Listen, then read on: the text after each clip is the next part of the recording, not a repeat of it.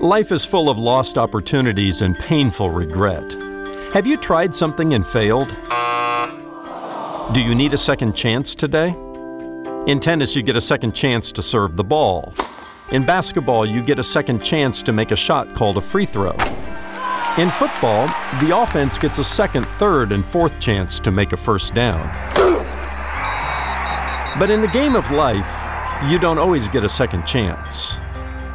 Here's good news Jesus is the God of second chances.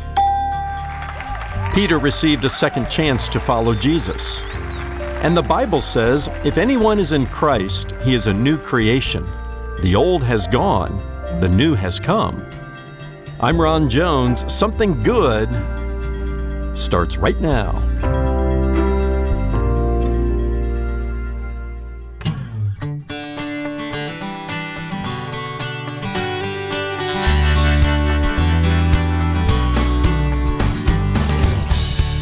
Hello, and welcome to Something Good with Dr. Ron Jones, lead pastor at Atlantic Shores Baptist Church in Virginia Beach, Virginia.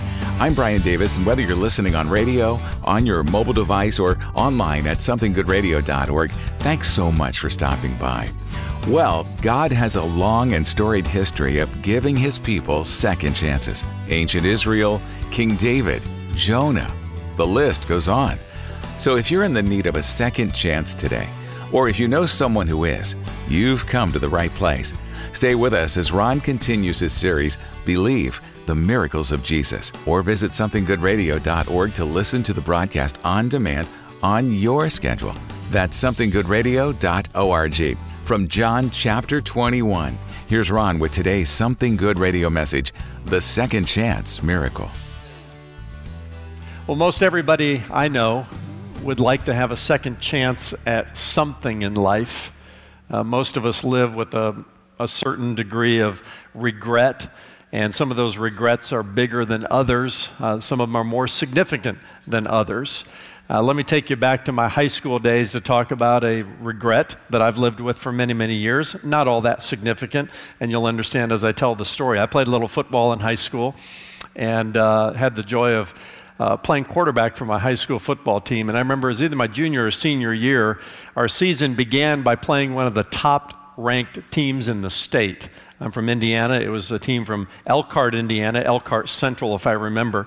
And there was a lot of preseason hype about Elkhart Central, and yeah, they, they were our number one opponent. And to make matters even worse, we had to go to Elkhart to play them. So we were playing in their home stadium. I remember we won the toss, we got the ball first. Uh, I ran out to the field with the offensive team, and we started on the 20 yard line. And to everybody's surprise, we marched right down that field. And I'm telling you, that quarterback was on spot. Every, every pass was right on spot. And we marched all the way down to the one yard line. And everybody was surprised. We were a little bit surprised, but we're like, yeah, we can take these guys. And I remember the play came in, and the guy whispered the play to me. I got the huddle together. I called the play. We broke the huddle. And this is where I got to slow it down a little bit. This is where the slow mo comes in because it all happened really quickly. But somewhere between the time that I called the play and we were going to the line of scrimmage, I forgot the snap count that I called. So I, am thinking to myself in just a nanosecond of time do I call timeout? Well, I knew what my coach thought about that. He didn't like me calling the timeouts. That was for him to do. And besides, we, we were only a few minutes into the first quarter of the game. You, you, you know, wait for those timeouts at crucial times later in the game. So I said to myself, I'll just be ready for the snap. Big mistake, because you can imagine what happened. I called it on the first sound, and well, it hit my hands, and I fumbled the ball on the one yard line, and they recovered. And you could just hear the air, you know, coming out of the balloon or out of the sails or whatever analogy you want to use. I saw my teammates dejected, their shoulders slumped. I saw the look on their faces. I saw my coach just about ready to come through his skin. And we never really recovered from that. Elkhart Central went on to just cream us.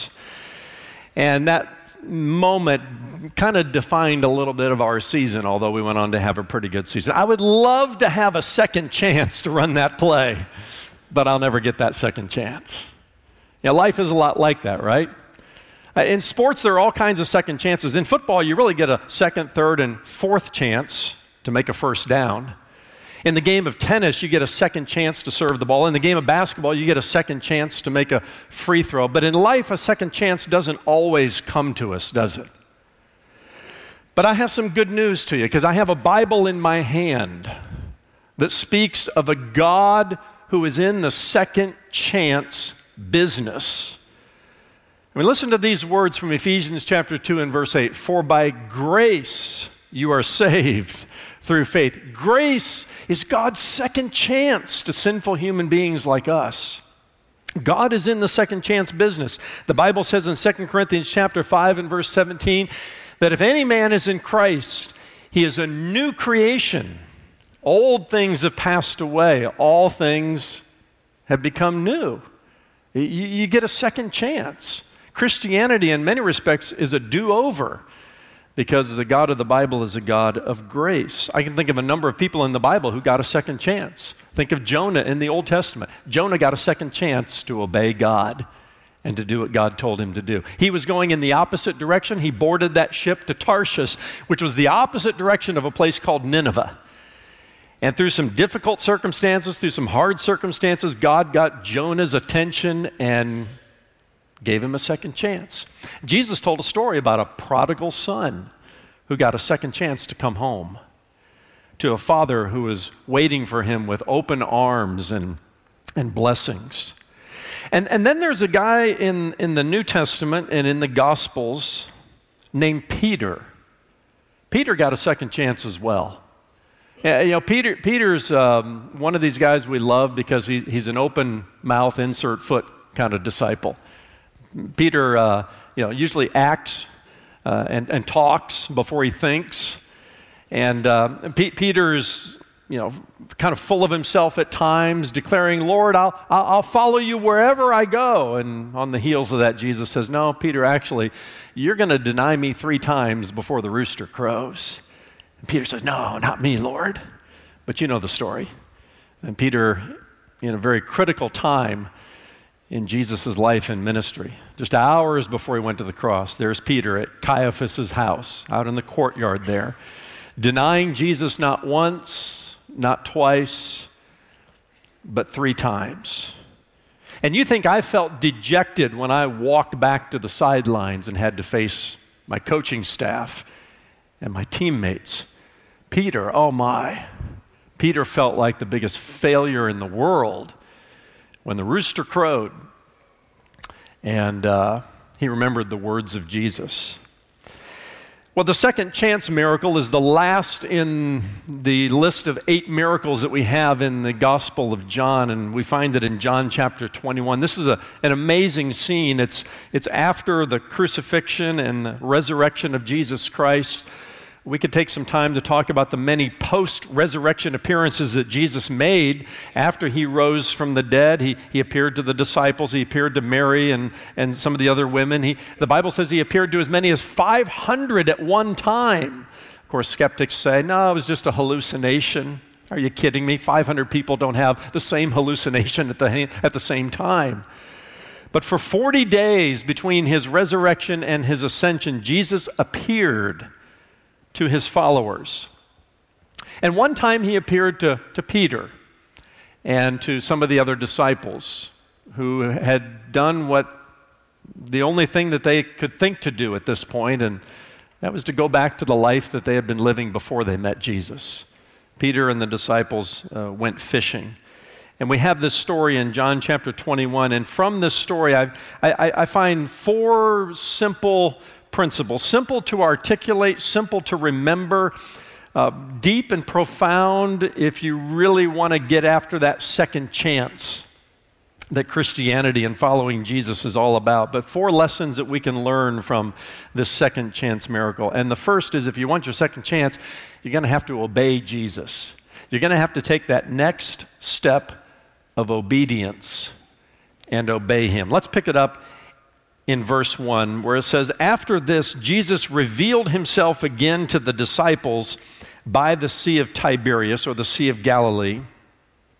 And he revealed himself in this way Simon Peter Thomas, called the twin, Nathanael of Cana in Galilee, the sons of Zebedee, that's James and John, and two others of his disciples were together. Simon Peter said to them, I am going fishing. And they said to him, We will go with you. And they went out and got into the boat, but that night they caught nothing. Again, try to put yourself in the disciples' sandals. I mean, many of them are scratching their heads wondering, what do we do now? We had just spent three years of our lives following this rabbi from uh, Nazareth named Jesus, and it seems like the whole enterprise uh, fell out from under them. Jesus was crucified. It was the last thing that they, they thought was coming. And, and yes, there were rumors of his resurrection, and he thought to have appeared here and to appear there, but, but they weren't quite sure what to make of it all. They weren't quite sure what the future held for them. And so Peter does what he knows to do. He, he goes back to the fishing business that he came from. This isn't just a group of guys who go out fishing on a Saturday afternoon because they want to hang out together. No, no this is, I, I don't know what else to do now. I, I don't know where I fit. Is Jesus really alive? And if he is, where do I fit into the future? Peter is going back to the only thing he was ever successful in at one time. He's put a sign up that says, Gone fishing. And there are several of the disciples here uh, Thomas and Nathaniel and James and John and two other, uh, two other disciples that are not even mentioned here that go along on this little fishing trip. Some of these guys are professional fishermen. Peter was certainly a professional fisherman. Uh, James and John, the sons of Zebedee, it was a family business. They had been out on the Sea of Galilee, the Sea of Tiberias, many, many times. They knew the sea, they knew how to fish, they knew where to fish, they knew when to fish. And they took all of their expertise that they had learned over the years, they went out fishing, and they came back in the early morning hours, and it says they caught nothing.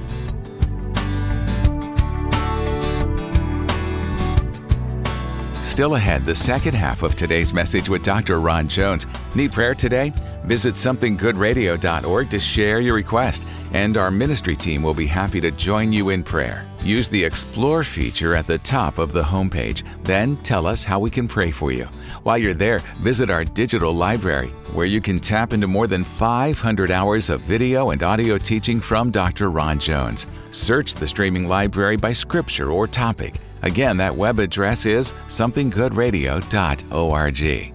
On the night before Jesus was crucified, Peter denied him three times. But Jesus didn't give up on him, and he'll never give up on you. Here's Ron with the rest of today's Something Good radio message The Second Chance Miracle. Now, now you want to, you know, you want to drive the sense of defeat and failure even deeper in Pete, Peter's life, you go out on that fishing boat with him and come back with nothing. Now, the only thing he can imagine himself doing in life is going back to fish, and he can't even catch a fish. Well, by the way, this is where Jesus found him the first time. In Luke chapter 5, if you remember the story, it's a story of Jesus walking along the Sea of Galilee, and he meets up with some of these professional fishermen, and well, they came back and they didn't catch anything that night. And Peter's or Jesus is standing on the shore and he's saying, you know, Hey guys, did you catch anything? And they don't know who he is. And I said, No, no, we didn't catch anything. He says, Well, why don't you toss your nets on the other side of the boat? And back in Luke chapter 5, three years earlier, Peter pushes back a little bit as if to say, Listen, we're the professional fishermen around here. Who are you? But he reluctantly tosses his net on the other side of the boat and they catch all these fish. And that was the time that Jesus said to Peter, You know, follow me and I will make you fishers of men. Now, three years plus later, they're on another fishing expedition. They come back and they catch nothing. You, you, see, in Peter's life, God used failure to get his attention in a number of ways. And this is a good time to write down this principle that failure is a tool God uses to get our attention and to make us more teachable. God used a failed fishing expedition three years ago to get Peter's attention and to invite him to a whole different future to be fishers of men.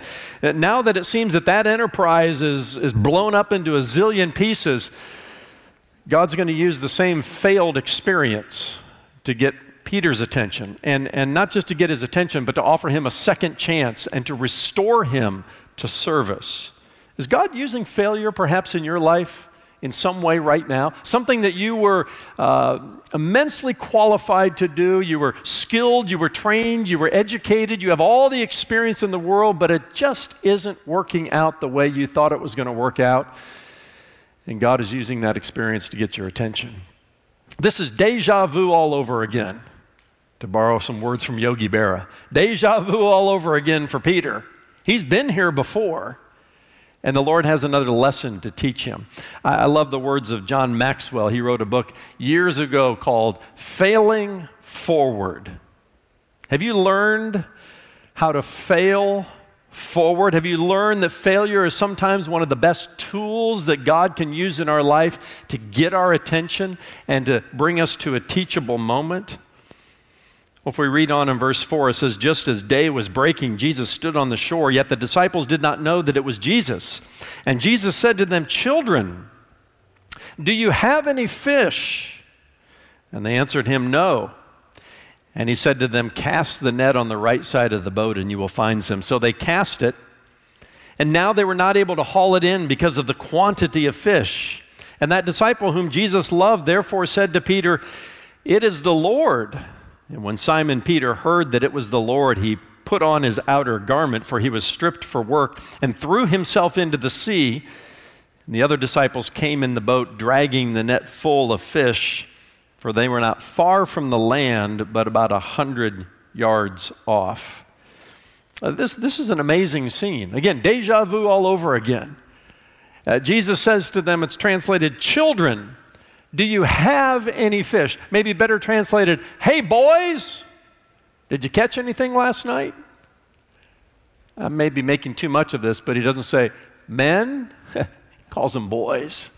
I had a youth pastor who used to look at us and say, If you see a boy, you grab him and you shake him and you give him a dollar. I didn't know what it meant either, but every time I heard it, I, I wanted to be a man, not a boy. Jesus refers to them as boys. Boys, did you catch anything? No, we didn't. Well, why don't you, why don't you toss that net on the other side? And what's interesting is they, they, they don't argue. Peter doesn't push back. He is so down, he is so dejected, he is so rejected, so defeated. And now, failure on top of his defeat, he just says, Fine, sure, whatever. Toss him on the other side. And the Bible says that when they cast it, they were not able to haul in the catch because of the quantity of fish. A little bit later in the story, John gives us a number. He says 153 fish in one of their little nets so big it was about to burst the nets open. A miraculous catch of fish.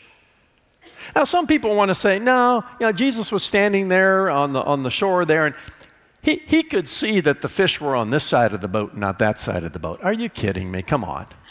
He was at least 100 yards or 100 meters away. And, and with the sun shining you, you can't see beneath the surface of the water. But that's how the skeptics try to explain this away. No, the same God who created the heavens and the earth and the sea and put the teeming fish in the sea knew how to school them up in a certain direction. And they cast their nets on the other side and they caught a miraculous number of fish. And that's when John begins to notice. He begins to notice that, uh, well, it is the Lord, he says, that disciple whom Jesus loved, John likes to talk about himself in the third person here. He'll do it again a little bit later. That disciple whom Jesus loved said to Peter, It is the Lord. And when Peter heard this, he put on his outer cloak and he, he jumps out of that boat. He's no longer concerned about fish. And he swims the 100 meter faster than an Olympic champion. And he gets to shore and he meets Jesus there. And it says they were not far from land, but about 100 yards off. Why do I say that the first step to a second chance is to obey Jesus? Because it took a humble heart and an obedient heart to take that, that net and just do what Jesus told them to do and cast it on the other side. No questioning, no arguing, no fussing. Just do what Jesus tells you to do. Obedience is the first step to a second chance. We used to sing in the church, trust and obey, for there's no other way to be happy in Jesus but to trust and obey. And that's true.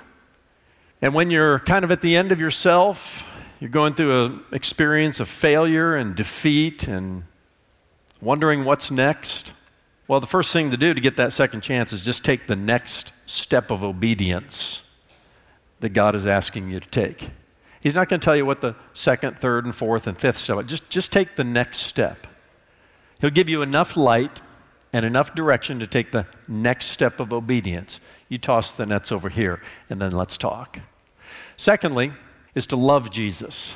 You want that second chance? Here are the lessons to learn.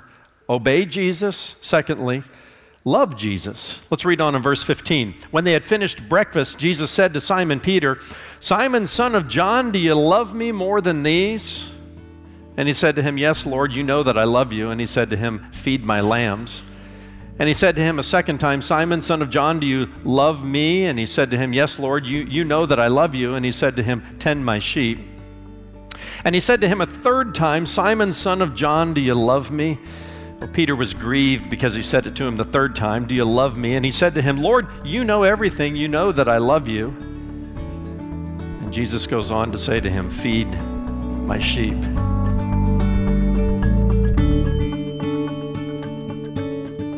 You're listening to Something Good with Dr. Ron Jones. Today's message, The Second Chance Miracle, is part of Ron's series, Believe the Miracles of Jesus. Look for it under the Library tab at somethinggoodradio.org. That's Believe the Miracles of Jesus. A teaching series from Ron Jones that explores the eight miracles of Christ found in the Gospel of John and what they mean for us today. Is the Bible intimidating for you to read? Do you need someone to help guide you through God's Word?